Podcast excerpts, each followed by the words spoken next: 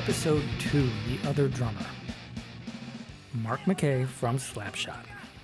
Well, formerly of Slapshot, but I know him as Mark McKay from Slapshot. Anybody, anybody that lived in the greater Boston area, I would say a lot of people in the Eastern Seaboard who were into this stuff in the late 80s and early 90s, like knew about Slapshot, had at least one of their cassettes in the arsenal. It was on a mixtape or two. They were like our greatest export, Slapshot. They were the biggest deal. Kind of, kind of rock stars for us. Who, uh, us meaning like my brother and I and our friends were, playing in bands, playing in a band, um, trying to sort of really mimic what they were doing. And with good reason, I think like they were a super available, super super stripped down um, version of of what you would consider hardcore. Um, in in the best, I I think, in the best way, at their at their best moments, a really elegant way. And man, Mark and his drumming really emphasized that for me. I felt like it was really a good a, a good uh, template to follow. Even then, I knew it was a good template to follow. It was it was uh, well, I don't want to say rudimentary.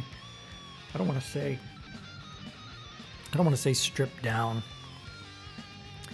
but it was it was, it was deliberate. I feel like it was a very conscious and deliberate way to to sort of play the drums and to sort of approach that music.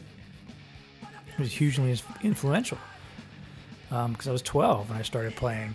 I didn't know what the fuck I was doing, and playing along to records and playing along to his stuff really helped me do the math and figure it figure it out. You know, um, because it was it was. Uh, it was it was this sort of baseline starting point. It was like starter kit for how to play. I couldn't play like Jeff Nelson, mm, you know.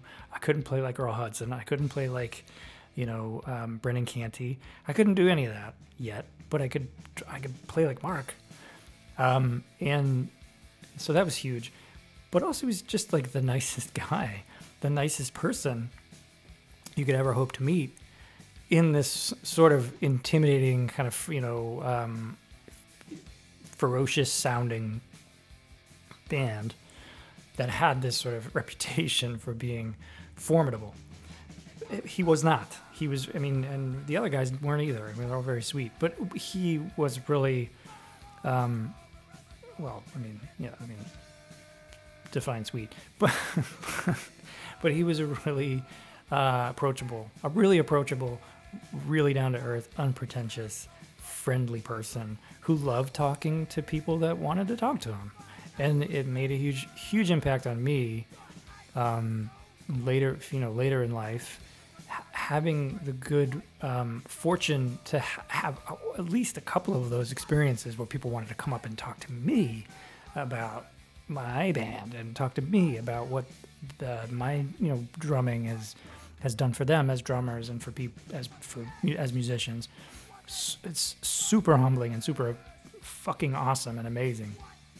And uh, I never, never just roll PSA real, real quick. It just never gets old. So if anybody even remotely wants to say anything nice to me, um, you could come do it.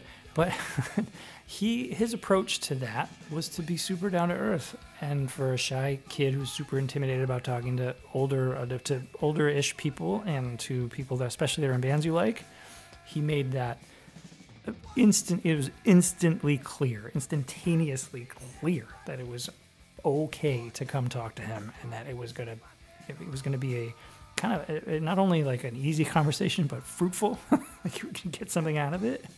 We talk a, we talk about that in the interview. But um, you know he doesn't play in the band anymore he hadn't played in the band in a long time. But uh, I really appreciate him as as kind of a, a goalpost, and I appreciate him as a as a dude, and I wanted him on the show. Second second guest, and uh, happy to have him. Happy, I'm so happy to have him. I can't even say the word. That's how happy I am. I I can't say I can't I can't even say it. I'm not gonna say it again because I will say it wrong. I'll say it in that weird way I just said it. It's gonna be weird to keep saying that that way because that's how happy I am. Oh, I just said it right. Ah, anyway, yeah, episode two, the other drummer. Please enjoy it. We, you know, we we run, we run the jewels.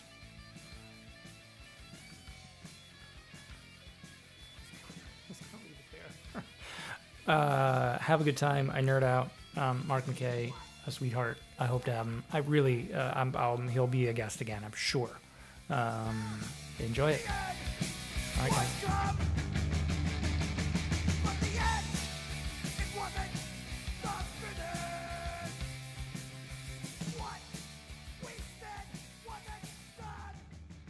Welcome. Well, first of all, welcome to my home. This is Ah, my thank you, and mine too. Yeah, that one lovely, lovely curtains. Um, yeah, I'm very excited to have you here. How are you Thank you. doing? Very well. Um, you know, despite the uh, usual trials and tribulations that everybody in the world's going through, um, yeah, just doing okay. Cool. Yeah, I mean, all things considered, uh, a lot of things to consider Yes. when I say all things to consider. But Especially as musicians and people who enjoy live music and that sort of thing, it's uh, these are such very strange times. And and people, you're you know like you're a, like you're a people guy. I mean, Yeah. you're so like definitely the nicest guy in hardcore. That's for, that's for sure. Let's just get that out of the way. Oh my God. First of all, just stop it. Stop being the nicest guy. Like it's just not. It's just not worth it. You're Okay? very kind. I, I plan on savaging you this evening, so don't worry. Great. No, no, no it's really so, all, all any any and all savaging is, is welcome. Um, but no, I mean like it is really, really. So what I like? How many zooms is this for you? And if you add this to your Zoom day, are you like Zoom heavy? Do you have a lot of Zooms you have to take part in? I do, yeah. My my my job is I, I work for a um, medical software company, and I am in the tech support portion.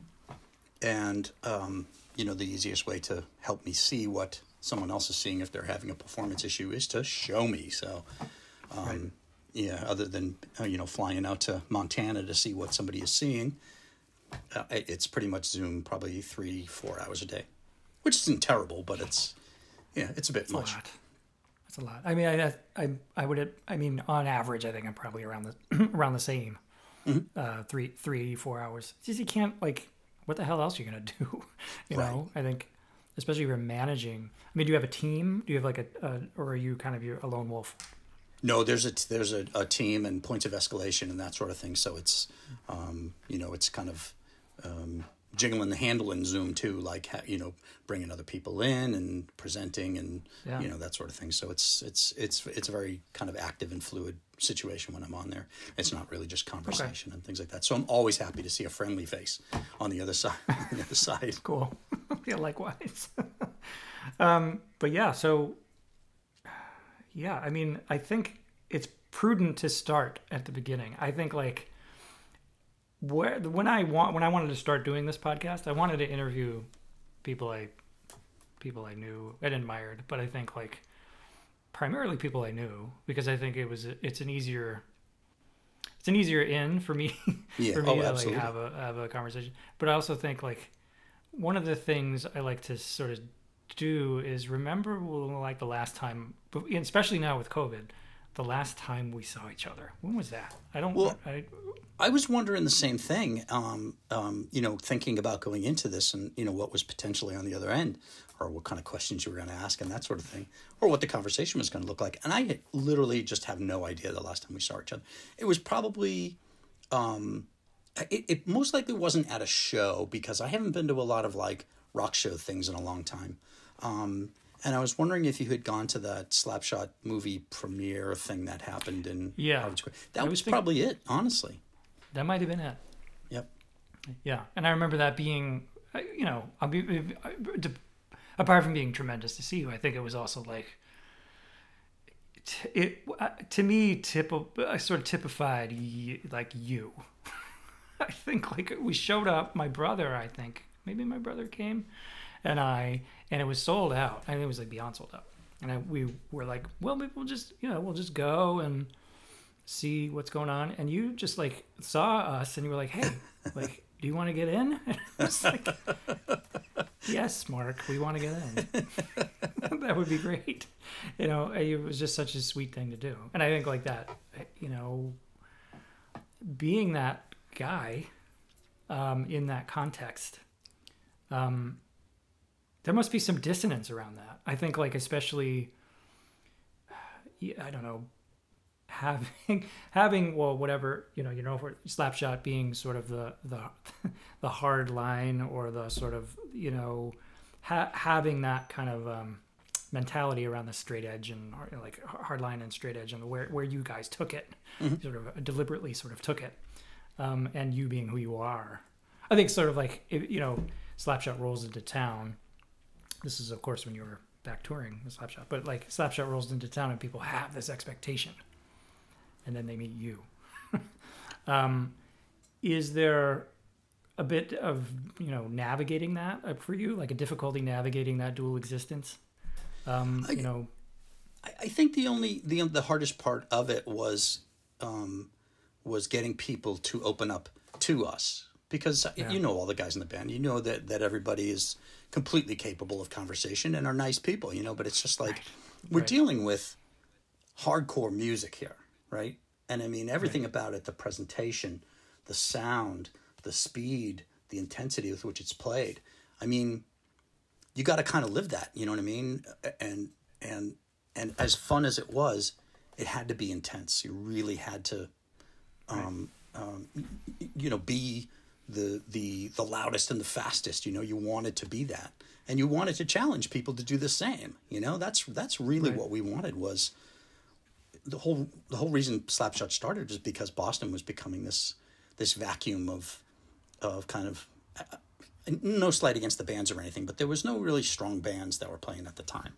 There were bands starting up, and there were still people around and things like that. But you know, the the the old guard of people had stopped stopped doing it, or had kind of gone metal, or you know, were just um, I don't know. It just seemed like it wasn't intense anymore, and we wanted to bring back that in that intensity.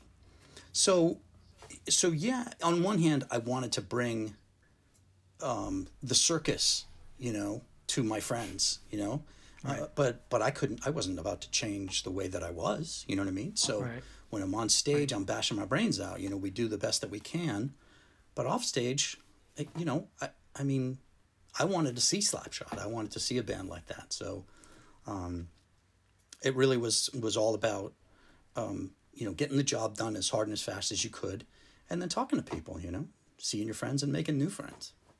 That's what it was to me. How how often were you on out on the road? It seemed like I mean, you know, step on it is such a like, you know, a a, a, a tone or like a, a, a you know a poem to that, like you know hitting hitting the road and doing that. Well, it was really funny. How much were you really out there? it's really funny because when we wrote "Step on It," I think it was based more on, um, um, Choke's experience because he was the one who had been out on the road doing these things. You know, whether he was performing or traveling with SSD or DYS, you know, the, the bands that were, um, you know, right. his his peers.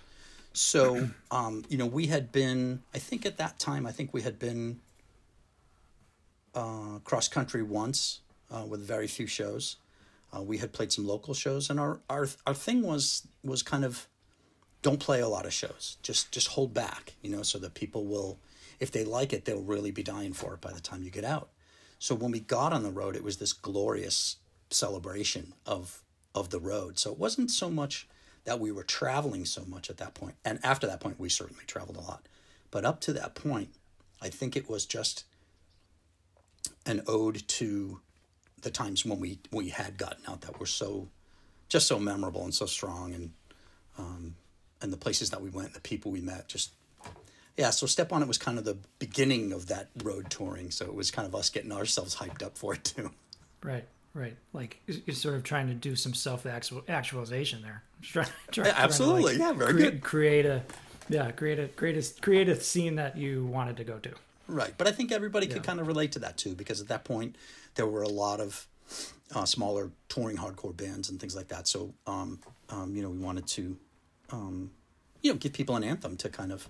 I mean, we didn't think it was going to be an anthem, but we wanted to give people um, Yeah. in our music something to relate to. You know, and that was kind of going out to the bands.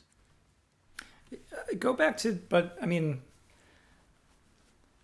describe boston in 1985 when you guys it was 85 when you guys really kind of started to do your thing Yeah, correct. We started in like October of '85. We started playing. I just from a nerd's point of view because i love you know like i kind of love lore history and perspective on a time you know everybody loves that you know thinking about and discussing a time you weren't couldn't possibly be a part of because you were either too live somewhere else or you were too young. Yeah. so I, I was kind of both but like I, so what was it like the city like at that time? And where like it, honestly from a very nerdy point of view uh, for, just to satisfy my nerdy urges where do you guys where did you live back then? And you know because this this people that aren't from here um kind of have an inkling because you know boston is essentially a rich man's playground at this point. Um but even ba- even t- you know 20 years ago um there was still some places and some pockets where actual artists and people that sort of created could do their thing and live and, and sustain themselves. Yeah, we what was that we didn't then? we didn't live in those places. Like we all lived in the suburbs. Like i i grew up and lived at the time when we started in malden which is just five miles north of boston. Uh, steve lived in uh, there there as well. Choke was living in everett uh, which is another suburb just you know just a few miles out of boston. Um, john john where did john live? I'm not sure i'm not sure where john lived i can't remember to tell you the truth but we were surrounding Boston, but spending all our time in Boston because we had grown up there. You know, um, you know, from my early teens, I was going into Boston just to, um, you know, see history and and see, um, you know, the excitement of the city. You know, um, all the shows were in Boston proper, pretty much.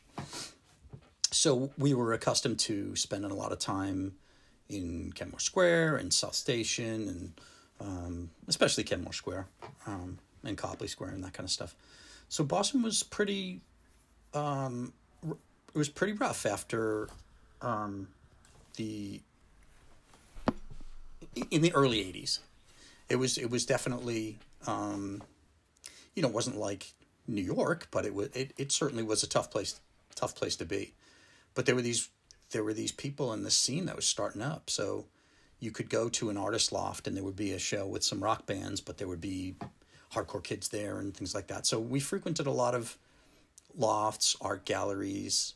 Um, um, people had skateboard ramps in their lofts and things like that. So there was this cross culture, and I think the original um, scene in Boston, I think those guys had kind of um, not paid so much attention to that. They were looking to to kind of have this anywhere that could could host a show um, was was good enough. But but um, you know, as these people started open up their lofts, and, and I keep saying lofts, but it, I mean there were so many shows in lofts, like at North Station, before it was what it is today. You know, it was a super rough area, um, and um, you know they would have these loft parties where you would pay five bucks and go see three bands and you know you could drink all the beer you wanted if that was your thing you know? So we would get a dis- we would get a discounted entry because we weren't drinking beer so. Because you so we weren't, paid three bucks. right right. So the, the so the, the the culture in Boston I mean there was a lot of people there was a lot of good like people hanging around but there wasn't a lot of bands after SSD and DYS and Jerry's Kids and those bands stopped kind of doing their thing. Gang Green kept going but became a different animal so um, totally so that's kind of what, how how we were born. We were born of like the excitement of Boston, um, the vacuum that was Boston, hardcore wise that we felt was was a vacuum.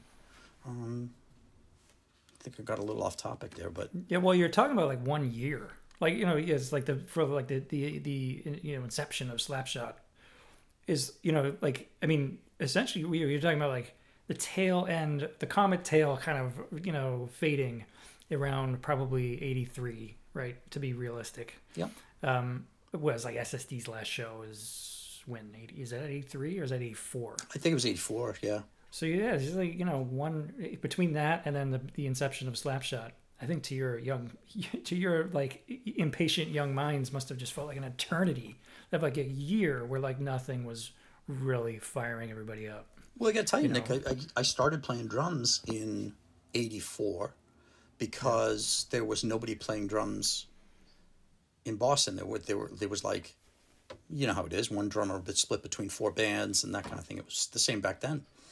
Sure. So I just kind of felt like I had the ability to keep a beat. So um, so I bought a set of drums. Me and Steve really wanted to start a band. Steve Risteen really wanted to start a band, but you know he was learning the guitar and I was not a drummer at that at that point. So we we just kind of willed it to happen. To tell you the truth. yeah yeah, that's great i mean I, so that answers my question about when you started playing drums because that's how old were you in 84 like how did that I was uh, 18 years old. I had just gotten out of high school. I graduated in 83. Um, So I went to right into the workforce after that and started getting a regular paycheck. So um, yeah, I took, um, you know, my, f- my first couple of months of pay and went down to with Steve to a lo- local music shop in Malden and just bought a set of drums to see if I could make it happen. I couldn't play. I I'd never touched drums before. now, now was it a four piece or a five piece set of drums It was a and then you just five decided- piece. Yeah, it was a five Wow. piece set of drums. Yeah, it came as a kit. It was Wow. a Tama Swingstar kit, and Oh, cool. um, so I bought. You know, I bought the full boat. This uh, couple of Zildjian cymbals and um, and hi hats and and the five piece kit and. You know, came with the generic chrome snare and the, you know, the super Sure. the super generic pedal, which I outgrew very quickly. Well, so because for me, I, I and anyone that's seen you play, your minimalist kind of setup is really Yeah. one of the more like, especially f- seeing you play probably at an era when I saw you, when maybe Boston or the anything tangential to hardcore or punk was turning this sort of metallic turn, Yeah. and a lot of drummers had like these twelve piece kits and then double bass. You know, it was just like you know all these bands had these drummers that were just these metal guys. Yeah. There were these big, you know, huge setups. It took forever to break break up and break down, or set up and break down, and then here comes you with literally two piece, three, you know, two two piece kit, three piece kit. Um, that to me like made as much of a statement as uh, uh kind of uh, it was a it, it, it to me it seemed even at my young at that time when I was young it was like this is like a deliberate like this dude is deliberately doing this. But I'm correct me if I'm wrong but I feel like revisionist uh, you can kind of get revisionist and talk about that but but I think like was it something that was just born out of necessity? Like were you feeling like it was easier to sh- schlep your drums when there was just three of them was it well, Well- what was the reasoning um, actually what what really happened was if you listen to like back on the map now it's really it's a slow record i mean it's not It, fast it is. it's It a is. slow record It's, right but we it kind of is. It's kind of astonishing. yes and we thought we is. were playing you know a little bit more mid-tempo and a little speedy not like ssd or dys you know who, who we I, I certainly looked up to but i wasn't capable of doing that okay? I wasn't i wasn't capable of playing that fast. Um, live we played a lot faster than we did on the record but i wanted I, I was i was still learning. You know we recorded um, back on the map after i'd been playing drums for like a year and a half. I had never had lessons. So i was just trying my best. Um, so as we kind of got better on our instruments and and started playing faster i found that i wasn't able to keep up. I wasn't able to to hit the toms with the speed that i was going accurately because i wasn't i wasn't practicing I, I wasn't taking Right. lessons or anything like that i was just looking for speed i was looking to kind of up my speed more than my dexterity and my abilities on the drums i wasn't interested in that because I was the anti drummer. You know, I was like, I didn't want to have the toms going. I didn't want to have these, you know, big rolling things. I wanted to just provide this, you know, the speed to it, the tempo to it. You delivered that. I mean, it was like, it was perfect. It was a, I think, a visual. I, you know, maybe you know, just like added. Sounds like born out of necessity. You were just like, yeah, fuck that. Get these out of here. like, but it's made a statement. I mean, it certainly just made it like like a it was like a stark like a starkness to it. Well, it, it know? grew. It, it grew into like when I took the first tom off, the guys were like, "What are you doing?" You know, and, and I was just like, "I'm not even touching it. I can play an entire show without touching this tom, so I'm not gonna. In my I'm not way. gonna lug it." So then I took off the other one as kind of a joke and took the stem out, and then I had the three piece kit with the two cymbals and the hi hats, and we just thought that was hilarious. But the byproduct of that was, I could see what was going on. I could Right. see right out into the crowd. That's what I always wanted, anyways, was to see what was going on. Do my job, but you'll always see me watching. right. So I broke a cymbal. All right. So I was left with one cymbal and the hi hats and the snare, kick, and floor tom. And I could I found that once I stopped trying to stretch, that I could keep it so tight and go really, really fast and for a long time. Just with the little bit that I had. So that was it. And we stuck with it. It's great. I think, yeah. I mean, I, as a drummer, like, who you know has stripped, I've you know pared down. I you chord like started with a five piece and pared it down to 4 mm-hmm. or you know whatever. Anytime I get the chance to play three piece kit, like sometimes it's on purpose. You know, with the band I play with now, the Hands and Knees. I think the first show I ever played with Hands and Knees was with a three piece kit. Yeah. And it, you know, it's like for me, it's like anytime I anytime I do that, I'm like, ah, Mark McKay, got my Mark McKay set up, fucking Oh, good. man. And people were like, you know, like the dudes in my band are like, who's that? Right. like Mark, Mark McKay, man. Just, uh, but it like challenges you, I think, as a drummer to reinterpret like stuff. And I think it's like if, if you're playing slow and you're playing with fills and a lot of you know little noodly nuance and stuff, you take that dr- one drum away, you know, you physically are capable of doing less, so you have to work your way around that. Yep. And I, th- I love that. I think I love that idea, that minimalist kind of deliberate, um, uh, you know, om- omission of, uh, of of something. Well, thank you. Um, I, I, I appreciate that. Um, it, it was, you know, it, it definitely was born of necessity, but it was also um, a conscious choice to, and you know, to make that statement. And that's where kind of old time hardcore came from. Was like, we're literally just taking this back to, you know, the absolute core of this thing, and that's that's still my favorite record to this day because it's Uh, just uh, that that record is fast. yes. so if you should bookend. Is, was that was that the last uh, recording you played on, or was there another one? You No, no. I went after that. We did sixteen valve hate. Um, oh, I right, played on yeah, Digital. Warfare too. Yeah, exactly. But um, um, I think the for me personally, the last the last great Slapshot record that I, I still listen to is, is old time hardcore. That's a Just because it's record. yeah. thank you, thank you. It's just I don't know. It just it, it captures that spirit, I think, and, and we were lucky at that point. Well, yeah, no, it sounds good. I think it came out at a time where, you know, other like hard, hardcore had kind of taken this like at 97, 90, 97, 98, maybe 96. Um, hardcore was once again getting like reacting reacting to its own met- metallicness, getting back to that sort of rootsy, um, fast kind of stuff. That was certainly what I was really interested in at that time. Um, you know, and it, it you guys were like, oh, okay, like we'll we'll have our hand at this and give it a shot. And I was like, oh fuck. Well, we certainly weren't virtuosos. I mean, there was some good good players in the band, but you know, we certainly weren't virtuosos. I think we brought more heart to it than we did skill. But um, um, yeah, like I said, we got lucky with that one. It was uh, it, it, it's it's it stands to me. I think it still holds up. Do you still play the drums? Do you still practice? Do you still what, do you like have a hankering? What do you like? What? You, no, was that just the time you had? That was your time, your your window. Well, I just that's what you- I, I found that if I was playing the drums, then I was playing in a band, and I had a new family, and it was kind of taking me away from uh, Right. from that. Um, it was kind of a hard habit to break, that's for sure. I went back and filled in a couple times when their working drummer couldn't do it and things like that. So I, the last thing I played was was that um, this is Hardcore Festival in Philadelphia. Quite, Oh, sure. quite a few years ago. Joe- I, I don't remember when it was, and that was the last time I played. And I had to borrow drums. I don't I don't even own drums anymore. So yeah, I mean it's just Right.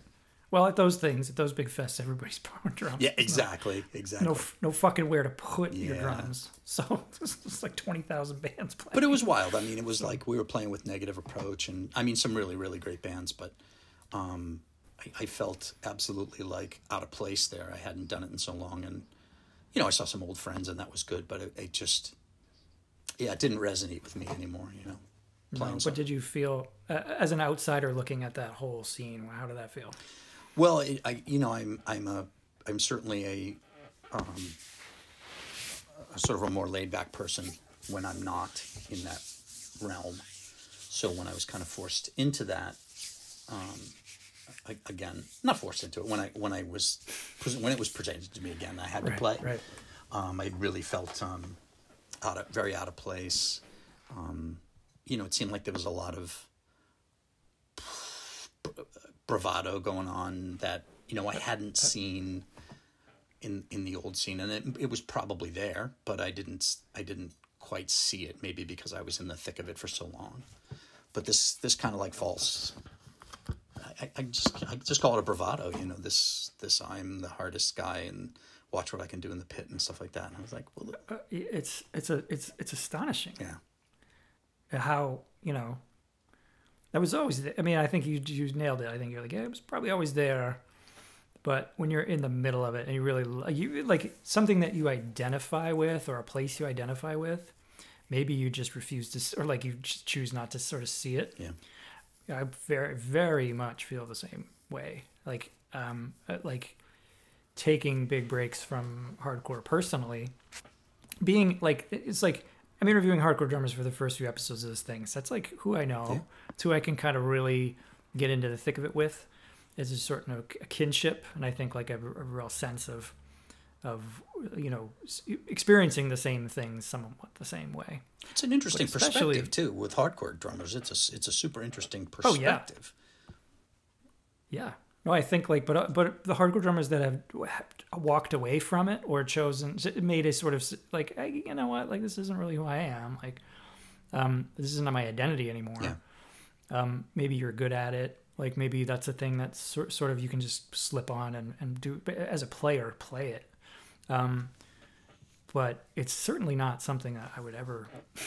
It's something that like I, I turned away from and was like, fuck, this is like weird. this is like a weird macho scene that I I am a proud beta Yeah. and happy happy to be a fucking beta. Yeah. And being around all these alphas all the time is really just sucking me dry, just wringing me out. you Yeah, know? man. You know, it's, It's I- interesting to- I, I, feel exactly the same. Um, you know, um, it, it, it's funny. I mean, I've been approached by people, you know, to talk about the the old scene and things like that, and how it was such a boys' club. And I, I don't, I don't remember it that way. I, I remember, you know, the the proportions were definitely off, um, but there were a lot of really, um, you know, very active uh, women in the scene. Um, so that from and, and I was in touch with a lot of a lot of people of of, of all stripes. So so it didn't it, it wasn't so obvious to me what a what a sort of a one sided situation it was back then. But on, on retrospection, I mean, it's just I would have done a lot of things differently if I had you know if I could go back. Well, yeah. I mean, I think the perception of it being a boys' club is not unfounded. I mean, it's a lot of a lot of boys, Oh, if you look But at photos think- of the shows, I mean, it's like but they're all the sensitive boys. They're like all the boys that were like the they were picked on sensitive weirdo boys. It wasn't like this shit now where everyone's doing fucking push up. You know, it's like this like it's a real the machismo and the level of just even even among like sort of like the so-called like sensitive boys and frail boys or whoever else like uh, people I could really I could really get down with and relate to. Um, there's a sense of like machismo and a sense of alpha that is really weird to me. It's like a, it's like even to me, I was like this wasn't the fucking place for that. like this wasn't the this was not. I, like even me who's all, I'm 42 and like well 40 I'll be 42 in a month. But anyway, who's counting? Um, 42 got into punk through brothers and that what my perception of hardcore my perception of punk involved a lot more weirdness and a lot more I, I think like artistic breadth than what you would consider like you know, I was like, yeah, the Butthole Surfers, Locust Abortion Technician, and Step on It are being played back to back with the same amount of like wonder and the Yeah. same amount of like wow like this is just these they're just fucking freaks playing freaky music like it didn't make wasn't like eh, you know, I'm obviously as I got older and realized there were these compartments that it was definitely different things going on but it's like eh, like listen to the early Jane's Addiction stuff in the same ti the same sitting that you could listen to Negative Approach it was you know or or whatever else or Laughing Hyenas who are fucking out there and awesome and crazy Right.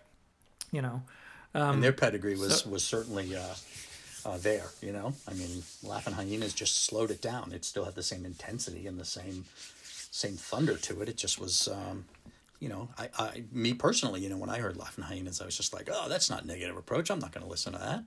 You know, right but but you Yeah. learn and you grow and you shame fig- on you, you because you listen to you listen you listen later and you're like whoa Right. this I is missed it. really yeah this is really amazing Yep. or or even like a Sonic Youth or like you know bands that were in the same honestly in the same sort of milieu in the same sort of world the, the world wasn't very big um we're doing some out there awesome stuff Absolutely. you know, in the same in a it was almost like a parallel universe happening with the same touch points. You're sort of having all the same references, but you're not really communicating with each other. Well, it really brings me back to those loft party things I was talking about because we wouldn't see necessarily hardcore bands there. There would be uh, surf bands and rock bands and you know just art bands and you know just uh, we would just go there for this for the spectacle and for the scene. You know, just to kind of hang out with people and meet people and that kind of thing. Um, so we were exposed to a lot of different kinds of music, but I was just listening to straight up hardcore, you know, and reggae. I was listening to a lot of reggae, but there wasn't there wasn't a lot of places to consume reggae in Boston. Uh, at least I didn't know about at the time. So, so Right. I was going to hardcore shows and seeing hardcore bands and talking to hardcore people, and you know, How early did that start for you? Like, were you like what? What were your, you know, what were your favorite records when you were a teenager? Kind of heading into discovering hardcore, uh, punk and hardcore. you know, I was really lucky. Um, I have a, a older brother uh, who's two years older than me, and and um, we had a neighbor that was like three years older than him next door, and and he was uh, one of the original kind of hippie guys. So so he was passing records to my brother like Black Sabbath and early Aerosmith and and things like that. Um, when when I was in you know first and second and third grade, so I was exposed to you know Black Sabbath in 1973, 1974. So I got really on the ground floor on that stuff. So, um, you know, I was listening to Emerson, Lake and Palmer and David Bowie, and you know, just really out there stuff when I was like in sixth, sixth and fifth and sixth grade, 1976, 77, around there. So I was primed for punk when it came. I had had that. I had had enough of, um, you know, that kind of rock, that that big rock thing. I was just kind of tired of it, you know. Right, right. So I heard the Ramones, I heard Sex Pistols eventually, and um, New York Dolls, and just yeah, I was I was primed for it. So I was I was pretty lucky when the hardcore scene rolled around. I was ready for that. That seemed like it was the next step for me too. took me a while to go to shows though. I was I was a, a high school kid who was hearing about shows and going, that sounds pretty dangerous. You know? I we, our experiences are very parallel. I Yeah. feel like are very similar. You know, er, er, music was early for me. But I had two older brothers, so it was you know they were they were the ones sort of passing down the this you know anything that they it was a filter. with- with- You know, they filtered all the good stuff and wanted to sort of really actively show me and inve- invest in in showing me Yep. stuff. Um, so yeah, I mean, it was same same thing. Like you know, my oldest brother's like really into Jethro Tull, Oh yeah, absolutely. really into Tull. Yep. But at the same time, was like a teenager who was like a weirdo going to sh- going to shows in the '80s, and had cool Boston, you know, like Boston hardcore stuff. Yep. Um, I think the bands that really brought me into it though were Kiss and uh, Bruce Springsteen. Honestly, as as the as the real bridge, because Kiss was Kiss hit me like a ton of bricks in 1976 when Destroyer came out, and so I realized that I loved spectacle, and the music wasn't the, like they weren't great musicians. You know what I mean? That was like stripped down rock. So, and then I heard Bruce Springsteen Born to Run, and he was singing things about like, you know, in the streets and you know just kind of like his his brand of street stuff. So when punk came around, it was just like stripped down rock, singing about the streets. Like it's just the best of both worlds, you know. I could see uh, the Kiss. The Kiss reference. Re- Kiss is referenced a lot. I think a lot of, especially a lot of drummers, like really got their minds blown um, by Kiss, and it, like it missed me just because of my generation. Mm-hmm. But I can absolutely see the appeal of it because, especially for young young kids, Yeah. it's it's like okay, like I love comic books, I love cartoons, Right. like I love science fiction, whatever you know, like all of the stuff that they brought, that sort of, but also just like muscular, very stripped out, muscular, simple like rock. Right. Absolutely, like how the like it's like a formula for success, no matter which way you slice it. Right. And it, you know, it's a, and but then to go to be like, oh, the tangent to the Ramones isn't too fucking far, hmm. and or to the Sex Pistols. The Sex Pistols were sort of touted as a spectacle. Yep. They were they were put on display. Yep. You know, as these like look at these freaks. You know, like let's make some money, and having the having that sort of sensibility, I think having that appeal, like definitely if you're into Kiss, like and you stuck with it. And you saw the saw the Ramones. You're like, there's not too much, not too many degrees of separation there. Right. It's just, but it seemed like yeah, I could identify a little bit more with the Ramones, uh, and than I could with Kiss. You know what I mean? Well, It's- absolutely. Well, that, then the appeal is that they're just like these gritty, down to earth, like. and that's when know, you take the sidestep. That way, I, Yeah. I physically found myself. You never go back. I took a You never ever go back. I took a step to the right when I saw the Ramones, and that was it. yep. That was the end of it for me, or the beginning of it all. That's what uh, I, like Guy, Guy from Fugazi said. Like, you know, I was into maybe it was like I was into Emerson Lake and Palmer, and I was into this. I was into music, but then I saw the Cramps, and I can just never go back. Like I just could never go back to that. It was just it was like embedded and stamped stamped on my soul. I couldn't go back. It's still my preference too. It's still my preference when I listen to things, you know, even when I'm listening to complex things, there has to be some route that I can follow because I'm not a musician. You know what I mean? I'm I, I'm I'm a, a person who enjoys music, so there has to be this kind of pedestrian aspect even to classical music. Either it has to be, um, um, you know, major notes or or uh, a, a waltz, you know, that I really enjoy or something. Um, but I find myself listening to like ambient music these days, a lot of ambient music, but it has to be written properly. It has to go flow like a song. I'm just not going to listen to like birds and grass blowing and stuff like that. I want to listen, you know, it has to have something to Why it. not? Well, that's cool to go to sleep to, but if I want to, if I want to be transported somewhere, it has to have uh, some lyrical aspect to it. Yeah, it's from- interesting uh, the pedestrian aspect. I think like the punk sort of um, punk changed everything for me and ruined everything for me at the same time because you you can it's like you sniff bullshit like 200 miles away with anything um, that really kind of for me is like a turnoff to know that like you know this this thing wasn't made by this desperate person or this thing wasn't made by this person that had at least some unpolished part of them you know they didn't bring some sort of unpolished realism to whatever they were doing. And i can sniff it out. It's like this like a hound dog for it. Um, and can only like really things that go deep for me are things that are either made in some sort of context where desperation is involved and it's clear or with some level of i don't want to say uh, i don't want to say ineptitude because that's not tr- right but uh, you, uh, do you know what i mean some sort of um, uh, uh, or like a, a a grittiness and a um, a an adventurous sense of I don't know this is uncharted this is uncharted to me I'm just fucking doing it Yeah. um, that appeals to me it always will Well, think about it in terms of like um, um, classic things in architecture. Okay, when you see a big glass and steel building, it's very impressive to see, right? But but do you want do you feel at home in that building, or do you feel at home in like a craftsman home that's got shaker furniture in it you know, kind of rough hewn wood with a fireplace, that kind of stuff. You know, the, the things that are made from the heart will always rise to the top, as far as I'm concerned. You know, you look at uh, brutalist architecture, and it's just like, you know, I understand how they got to that point, but, and I can appreciate it, but I don't want to be in that building. Like, what if I had to work in that building for 30 years, you know?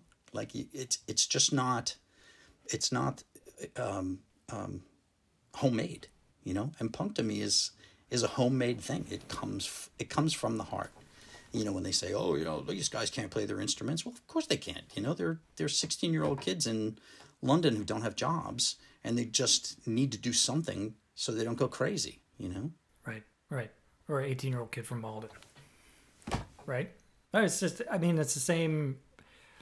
It, it's the fire that sort of lit everybody up. Yep. And I think like, uh, well, certain people, but I think uh, I, it doesn't ever go away. Like you just don't like.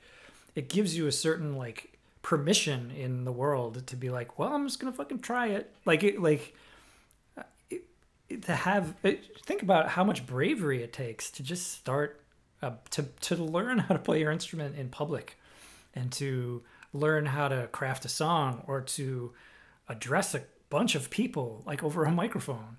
Um, all of that stuff takes some serious guts. Yep. Um, and people are terrified to do it. People are terrified to get up and like express anything in front of people. Um, to be able to do that at like 16, you know, 15, 16, 17 years old is really just kind of astonishing to me. Um, Absolutely true, and and I and I like you said, I think punk is the is the is the place that um, it, it's definitely where I found my uh, my kin. You know, the people that I still identify with, and the way that I still dress, and the things that I still do you know, I still consider myself a, a punk. you know? Right, right. Uh, I mean, and you are. I think it's just the sort of thing you're going to have the rest of your life. Right. Looking at the world this if this uh, a certain way. Yes. Is going to be part of your life, part of your part of your DNA, whether you like it or not. Absolutely. For forever. Did you did you um, book shows when you were a kid? Did you book shows in, in Malden? Were there a couple famous Malden shows? Um, uh, Steve from Slapshot and Chris, who played in Slapshot um, a little after. Um, they they had a uh, a hardcore band in, in Malden and started in '83 called Terminally Ill. Oh yeah. And um, and you know we we were thick as thieves. I mean the the, the little crew of us there was, um, we were all together and and you know we all kind of grew up together and all going to shows together and that sort of thing. So, um, with terminally ill, they wanted to, to play shows. So they were booking shows uh, for them to play. And somehow, you know, we found out about this Eagles Hall in Malden that we could rent out fairly cheap. Um, so, um, you know, we were kind of tangentially involved with the the Boston scene. I mean, those guys were still, you know, kind of at an arm's length, but we knew them enough to to ask um, if they could play a show, and we booked up this show at at this Eagles Hall in Malden, um, and it, it, it turned out to be like the last the last kind of great hardcore show.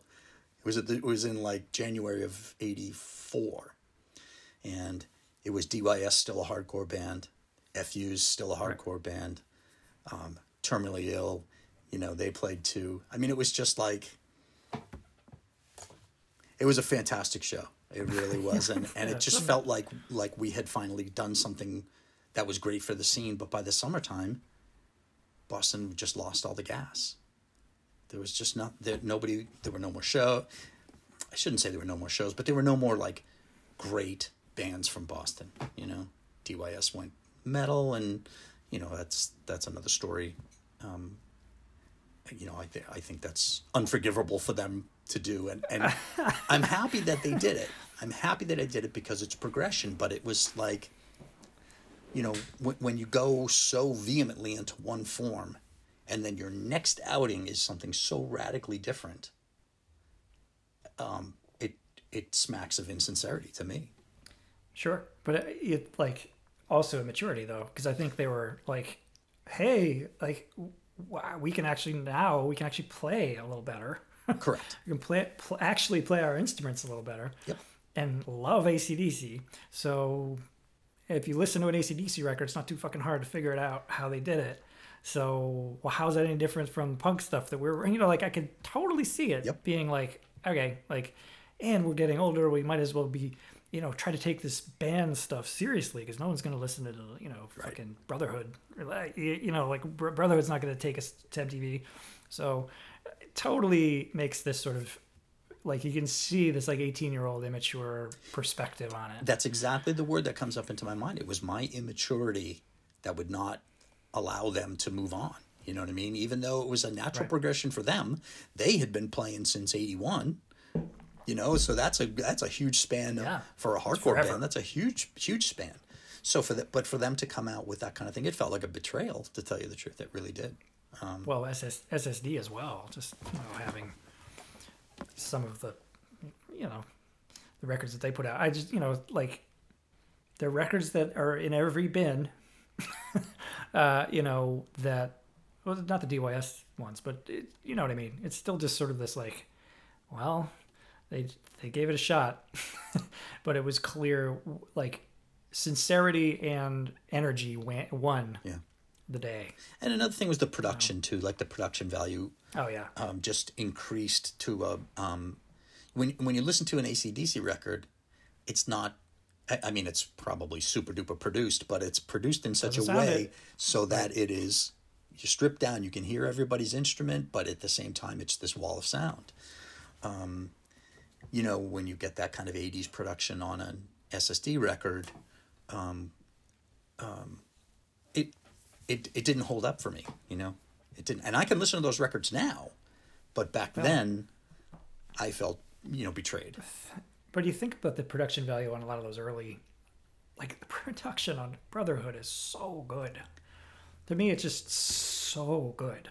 The- and it's not even me being like, I love hard, like, you know, this fired me up back in the day. But it was like, no, I, I like, if you objectively put fucking, you put Brotherhood on and you put or the first Negative FX LP on, um, or you know other things going on in other places like first Minor Threat record, uh, Negative Approach, like all of those records had this incredible, blistering, urgent, but perfectly balanced like shit that they, these kids did in like a day. Yeah. It was it was fucking done in a day probably like everything Yep. It speaks to the engineers, the producers, the people that worked on that. Like Lou, Lou Giordano, like ended up having a just fucking massive career. It just the guy knew what he was doing. Right place, right time, right energy. Um, you know, it's you can't hold a candle to some of that stuff. Really, and I'm sure kids are bringing that into their studios, being like, "Can you make it sound like well, Brotherhood?" it's like, no, it's true, right? Exactly, because the equipment the equipment doesn't even exist, and the room doesn't exist. And honestly, I don't think the the the ferocity exists anymore. You know, it's just like uh, there are angry kids everywhere at the same. But but there was something about the grittiness of of the scene being born that I think is in those grooves. You know what I mean? Absolutely. absolutely. uh, it, it's it hadn't been done before. That first Poison Idea seven inch, you know what I mean? It's just like Fucking kidding come me? on. Get out of here, man. Fuck But- out of but here. all those sounds so good. all those records that you mentioned, you know, are things that when I when I think of them, I think of of the spark of creation there, and and the and the desperation, and you know the technical skill of the people that were recording it, even if it was in a rinky-dink little studio or somewhere, they knew how to make things come in and go out, and that was I I think that's all it really needed was like more more fire and a little bit of technical. It, needed it needed like a Henry Ford type motherfucker to just be like, yep, like we're gonna stamp everything in its right place and off you go. You, you're done. Here's here's the tapes. Fucking go put it. Like, yeah. I mean, like that was total key because uh, well, I mean, look how much difficulty the fucking Bad Brains had Yeah. with like capturing what they were capable of. Like like DYS captured something with far more like f- with far less effort it seems like than the bad brains. Like the bad brains had this like terrible run. I mean the ROIR cassette is fantastic but it has its li- like it ha- there's something in it that doesn't qu- maybe the magic of the band was like too like it just couldn't be contained by some by a mere recording. But like but it just seemed like wow i wish the bad brains just came and did fucking first record at radio beat or something Right. you know like it would have been so much different so much more fucking intense Agreed. amazing And when they finally came to Boston to record, they did it at Did it with Ric Ocasek yeah, with Ric Ocasek at Syncro Sound, which was a, a, a, a very professional studio, and you get a very Right. professional sounding record. You know, right you get what you pay for right? right? Oh man, I could go on and on, but I but let's fast forward to later in so later in Slapshot's career, you guys are humming. Sudden Death Overtime comes out. Yeah. That's a it's a big. Describe that time. Is it was a sort of seemingly kind of big deal um, for you guys? I seem like you guys had that was your sort of your arc at that era. The Mark McKay, like you know, um, Steve, like that lineup. You know, you guys had Jamie on bass at this point. Um, you're you're not metal, but it, the, the the sound was definitely more, you know, lack of a better term, more metallic sound, a little bit more. Um, you know, the guitar playing is just you know fantastic, Yeah. and it seems like those guys are really just allowed to like, all right, like just fucking go for it. Um, describe that time because it seemed like it to from an outsider's point of view seemed um, like you were riding a bit of a wave or there was a like uh, you know crest coming and then you get, then so sudden death overtime what 89 90 Eighty nine, yeah. and then and then Europe for the rest of your lives so Yeah. like, let's go go from that little period of time So you're um, you're 100 percent wrong about sudden death overtime. it was it was the lowest point um, in the band's career. The reason we called it sudden death overtime was because we felt like this was our our um, you know we, we went into the third period and we just didn't win. We weren't we were not Wow. doing what we wanted to do. Things were not successful to us. We were infighting, not infighting a little bit, but we were you know rubbing against each other a little bit the wrong way. So we went into the studio to record. I think we had about half the songs written, and we went in the studio. It just was not. It was not gelling, you know. So we didn't think we would make it, and that was going to be our swan song was "Sudden Death Overtime." wow So we go into the studio. We went into this. Um, where did we record "Sudden Death"? Was recorded at uh, Fort Apache. oh yeah So we go in there and, and we record with um, uh, Tim Tim O'Heir, and Tim is um, he's not a hardcore guy at all. He's a he's a a, a real producer engineer.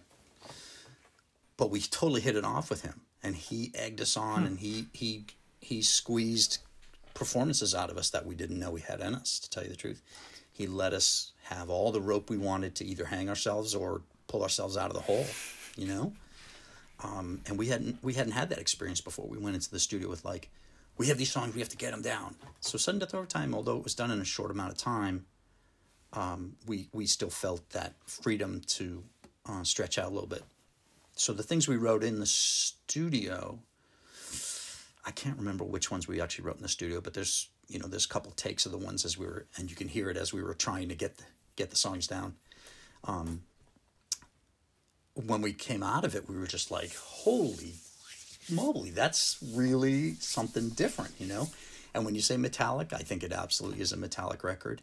I didn't think we were making a metallic record. I thought we were kind of like slowing it down and just becoming a little bit more deliberate in the delivery. You know, we were right we had done this the the mid tempo thing, we had done the speed thing, and now we were kind of like sharpening that pencil so that we could really, really start to jab forward, um, without being, um, um, uh, you know, virtuosos or anything. Except Jordan was a total virtuoso, but we was he though i mean he was he just like a he seems just like a stellar he was a prodigy kid, Player. you know, he just yeah he was he just played all Absolutely. Yep, absolutely. And he knew he knew music too. Um, but he was just a, a troubled hardcore kid, you know.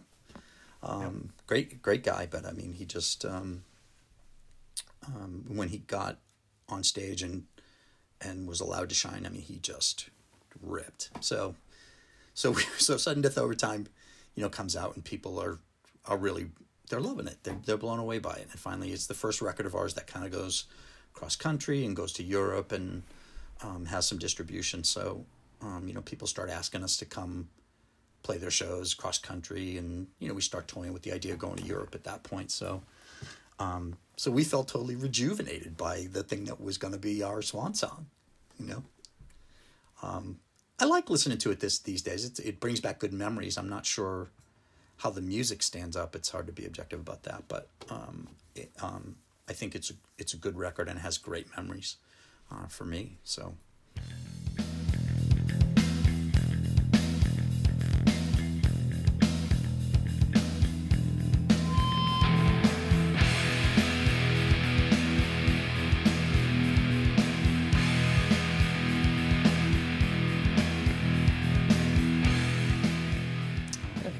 Great. I think it's a great record. I think it's a great sounding record. I think it's a very even record. I think there's like a, like I- you know, like a, you know, doesn't have those dips and Yeah. ebbs and dips. A lot of like hardcore LPs have. Yep. You know, we're just like, well, this is a song is plopped on there. Like, like there's a certain uh, arc to it, I guess. Well, everybody was time, right. Everybody was writing at that point too. Um, um, yeah, um, and we had um, uh, Zach from Maelstrom who was in the studio with us too, and he was helping us out. Um, he was just hanging around, but he was. I mean, we had oh, Hank was there, and, and Zach was there, and and Zach actually Yeah. played uh, rhythm on a couple of tracks. Um, that Oh, he, really? Yeah, that he helped to, to write. You know, he was he was he was close with Oh, cool. Jordan, so they were just riffing together, and yeah, I mean, it was just um, Ca- Great It's funny that Mal- Maelstrom is brought up because it's it seems like the sudden death overtime era correspond or crosses over with a very interesting, distinct sort of time in in in Boston. Yes, of a lot of young, uh, just a new blood, a lot of young at that time, young new bands doing very off the beaten path type, what we wouldn't really consider to be like hardcore, but it's like in, or I mean, you could, but it's in that sort of scene, uh, and and weird and cool and definitely like youthful. It had a, like a youthful exuberance, but you know the kids could really play, and Yeah. you know like you you're like Eye for an Eye and Maelstrom Yeah. and Kingpin and you know Sam Black Church and all these other bands that were just sort of this odd. It's just like these shows were just these fucking cool oddball mashups of all these different genres and types, subgenres and genres and types of hardcore and metal and all this stuff that was really and, bo- and the Bosstones and you know that kind of stuff. Yeah. You just had all of this in a very you know the early '90s were just another little fertile time that sudden death overtime ha- it seems to be like happenstance it managed to wedge its way kind of in that you know what was burgeoning and new But see, we had, you know, we had the we had the ability to, at that point. I mean, this sounds kind of hokey, but but we were commanding larger venues at that point, so we had the ability to take a band like Bosstones and Maelstrom, who were friends of ours, who we dug, who we thought were making great sounds, and put them on these bills and get, you know, a thousand people at the channel on a Sunday for a bill that had the Bosstones and Maelstrom and Slapshot. You know what I mean? It's just like Oh, yeah. three. They couldn't be three more different bands, but there was these three different ty- um, types of people that were there. But I think they were all looking for the same thing: this aggressive um, music that was entertaining and had some sort of message to it. So, um, so we would, ha- you know, we would have these these really great shows. So, you know, we started when, when younger bands started coming up, we started enjoying them more. Like like you said, Eye for an Eye, um, you know, those guys are great. Wrecking Crew, um, I, I Sure. loved like crazy. So, um, yeah, just that we were in a position to um, help kind of inflate the scene, you know, and the scene encompassed all these disparate groups of people and and different types of music at that point. You know, there wasn't just hardcore bands; there was all kinds of bands. So, so um, yeah, that was like I said, sudden death overtime was a really a good good time in in my life. how many europe trips did you do with with uh, slapshot 200 Me personally, yeah any oh, I've I've been to Europe probably 40, 40 times. 40 times oh my god Yeah. between the years of like just like all in 1991 or was it like No, ninety one was the first year we went there, and and it, it was um, boy that was that was a trip. Um, people were dying for it, and peop- and not a lot of American bands had gone over there. I think Gorilla Biscuits had gone over a couple times, and um, not a lot from that kind of second wave of hardcore had made it over there. So by the time you know we finally got there, it was rabid. I mean, the first show we played was in Munster, and there was no stage. It was just a youth hall, and we were right on the floor, and the crowd was as close as they wanted to get. And we started playing, and people were going. Eh, They were going ape shit. I mean, we were like, "Oh fuck, they're gonna kill us!" You know, like this. They've just been waiting to get their hands on us, but they wanted this so bad. Like they they wanted they wanted Slapshot really badly to come over. So every show we played on that trip was a blockbuster and was you know we had interviews every night three four interviews with with people who wanted to find out about you know why are you guys nazis? And why are you guys this and what you know all that kind of stuff. So we go okay you know no no no that's not the case. You know you're getting bad information. So we would talk to them and and you know win them over and and have an amazing show.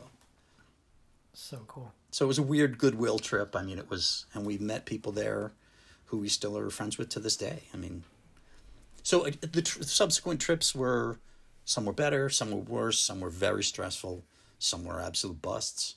Um, but um, you know, I at that at that point, I re- I felt like I still wanted to just keep trying. You know, like we had, we had another another trip in us, another great great time ahead of us. You know.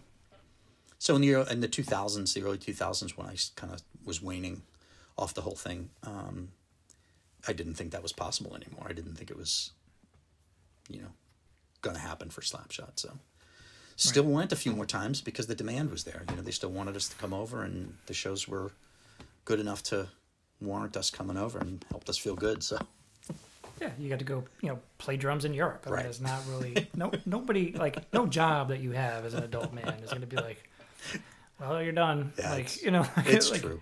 They're like, cool. Like, can you just can you take us? Can you wear our T-shirt on stage? Like, well, what? Uh, you know, like, yeah.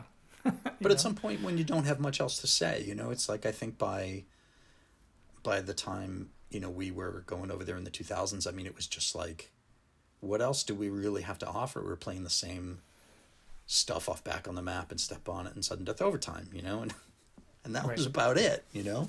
It felt like a like a, a nostalgia act, you know. And how it's nice, adulation is nice, and having people appreciate it and sing along and have a good time is nice, but it's not artistically very satisfying. So No, I mean, it it it, it, isn't. yeah, you know, like it's it's I it, it, it it's a job, or I mean, it's like a um. It's a role that you're playing that you don't really inhabit anymore. You're starting to play. You're you're playing the role of yourself, and it's really bizarre. right. And I just was not happy with my drumming. I was not happy with, um, you know, the the the the, the kind of charade I was putting on. You know, I never felt comfortable as a. I felt comfortable as a drummer because I had the ability to to keep up, but I never felt like, um, you know, as we were progressing, I was not progressing. I was not learning. I was not um, becoming a better drummer. So I wasn't bringing much to the, you know, Choke was getting very frustrated with me as he wanted to write songs that were a little bit more involved and I couldn't do it. I couldn't, I couldn't, yeah, he wanted to do these fills and things like that. And I was like, I just, I don't know how to do that. I can't, you know, and he's not a very patient type. So he, you know, wasn't like, well, you know, here, Really, let's woodshed, really, with, you don't. You, you know, let's woodshed with this Really, for a little Mark? while. It's just like, you can't do this. This sucks, you know? that's very frustrating. Uh, but I'll, you know, I think like it's hard. It's very hard in a long-term relationship of any kind to sort of see see the you know, not see the forest for the trees. You know, like I think like seeing what's in front of you and really adoring it is like very hard to do. Yep. You're always kind of you know pining for the what if and what you know what like what could what are we capable of that we're, that we're not doing right now because of this one person? It's like Right. well, it doesn't really matter. I think this band is actually the uh, you know the the components of this band are what make it. But it did matter. It, it mattered to him. He wanted to um, um, you know, move on and, and, and write some some different music. And so I, I they were they they planned a, a pretty big tour of the U.S. I think, and I couldn't get out of my job, so I was just like, I, I can't do this. So somebody else filled in for me and did the tour. And when they came back, we just didn't speak for like five years. Wow. that was I just yeah. what brought you back together? They asked me to come back. They had kind of made a couple of records um, that they were happy with, but the the the um, the listener of Slapshot was not happy with at all. So, you know, they were starting to peel off members here and there, and you know, had just gotten really far from um, enjoying themselves, but they still wanted they still wanted to carry on. You know, Right. they still wanted to keep on doing it.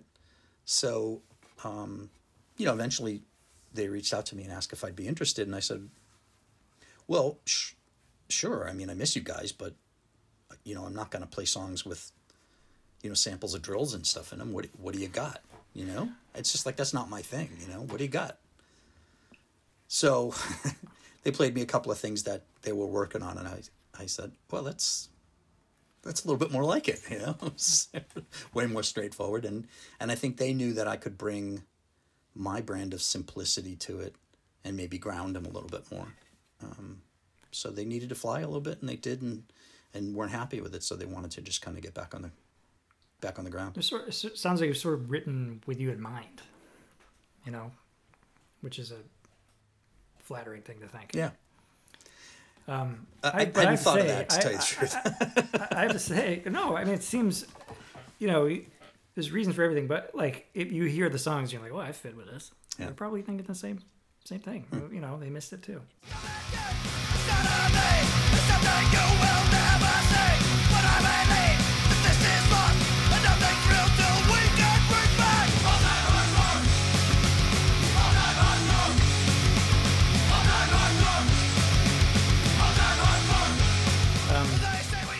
But my first Slapshot show was in with you on drums playing some of that early incarnations of some of that stuff, with some of that um, um, blast furnace Yes. stuff. yeah, Spaceman was uh, was one of the tit- working titles of a song that I really loved. I remember like being like, "Whoa, fucking Spaceman really rules!" Like, it's like they're really going some, they're really going somewhere. I wonder what it was. to a new territory. yeah. I wonder what it was. I don't even remember. Um, it ended up on Blast Furnace, but it wasn't called Yeah. Spaceman. But but it was in Carver, Carver, Mass. yeah, yeah. I remember that show well. Cor- Corners, Corners nightclub. Wow, And he played with played with my band. Time will tell. Uh, wow. I was twelve. I was Oh twelve my years old god. playing drums. It was How maybe had you been playing for some time? second show I ever played in front of people, maybe Wow. ever. Wow. Um, maybe the third. Summer of '92. Yeah, it was probably the second show I ever played. Wow. Um, and I was like, couldn't believe my luck that we got to play with Slapshot. That we, somebody fucking uh, you know, bribed you guys into coming down, and it was so cool. Well, it was hard that's what I- because I, think that's when I met you, and I was like, I was 12, and you were very Yeah. nice. You were like a very nice guy, and I was like, oh, well, some got you know nice people guys. were nice to me when I was coming up in the scene too. You know, um, and and I appreciated that, and and I just that's the kind of guy I am. I'm just a friendly guy. I I I wanted to be in a band so that we could uh, make some noise and meet people, you know, and spread the scene. You know, Yeah. I, you know, I didn't have any grand uh, plans to, um, uh, you know, become this virtuoso or become this huge hardcore band or anything like that. I just wanted to, to continue what I was doing and you know get into shows and and meet people. You know, that's what I thought it was all about. Well, it sent me on a journey that I, you know, it's experiences like that. That and you being like the guy that go to Newbury Comics and be like, it was not embarrassing to fucking ask you like what to listen to. Like you weren't a record store guy. Like you, you like at that point were you manager, manager maybe of the Har- Harvard Square or Newbury Street, whatever, whichever one you were manager of in early '90s it would be like, yeah, McKay, Mark McKay, Mark McKay works there. Like we, can go ask him like what is good. And I remember like my friend Matt being like, "What's what's like a good Revelation Records thing?" Because he'd had like you know some other. You were like, "Ah, Judge is real. Judge is fucking great." Yeah. And turned him on to Judge, and I was like, "Whoa." Mark McKay knows what he's talking about. so we were just asking you. You're so nice about his recommendations. That said, working for as long as you did at Newbury Comics, it, when things were like really the the the pastiche was really changing, um, uh, techn- technologically and sonically. Yeah. Um, how many CDs would you say you had at one? point? Would you have a lot of CDs? You just like moved CDs around your whole life? Oh my Because I can imagine working at Newbury Comics in the '90s. Get the fuck out of here! You must have so many CDs. Um, geez, I mean, probably in excess of like three thousand. Yeah, I mean, be generous. but I was a record collector too, so I had you know thousands of seven inches and things like that too. Yeah, Um, you know, the um, I was a rabid record collector as well as a, um, a CD purchaser. You know, right. um, so yeah, dis- with your discount. Yeah, exactly, exactly. So every single night you came home with a record and a CD or two. So every night you worked. So Yeah, yeah, yeah. That's uh, yeah, this is benefits of you know, being paid so terribly for for that kind of work. Yeah. Well, I we could go forever. I you know I, I really uh, enjoyed knowing you as a guy. Uh, you're just a very sweet, nice guy. Um, I think one of the most fantastic hardcore drummers that this city has certainly ever produced. Hugely influential on me, like no doubt about it.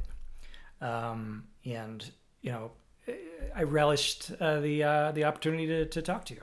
Well, I am absolutely humbled that um, that you would want to um, pick my brain about this this stuff. I, I certainly love to talk about it. Um, um, and I gotta say, um, likewise, um, with you, you were always uh, one of those faces that was always in the front of the crowd, and I would always see you there and and uh, uh, always put a smile on my face. So I want to thank you for being there. I was always I was really into it. That was my that was my whole life. Mine too. Mine too. Well, I, you know, I I will I we'll do this again. We'll have some, you know, there's there's more to talk about. Yeah, there is, and and and uh, uh, you know, it, given the Like right meeting, prompts, like meeting, I mean, like this- meeting George, like meeting Joe Strummer, for example. We didn't talk about that. But with Mark McKay Redux, Mark Mark McKay 2.0 is going to have a little Strummer talk. Well, anytime you want to you want to just get together and chat, and and um, um, I, I'm always willing. So so thank you for the opportunity. I really appreciate it. Well, Mark McKay, it's a pleasure and an honor. Thank you. and um, I hope you have. I hope you have a, a, a wonderful rest of the pandemic. You too, man. Thank you. All right. Okay, dude. I'll I'll talk to you later. You bet. Thanks again. Bye. Bye.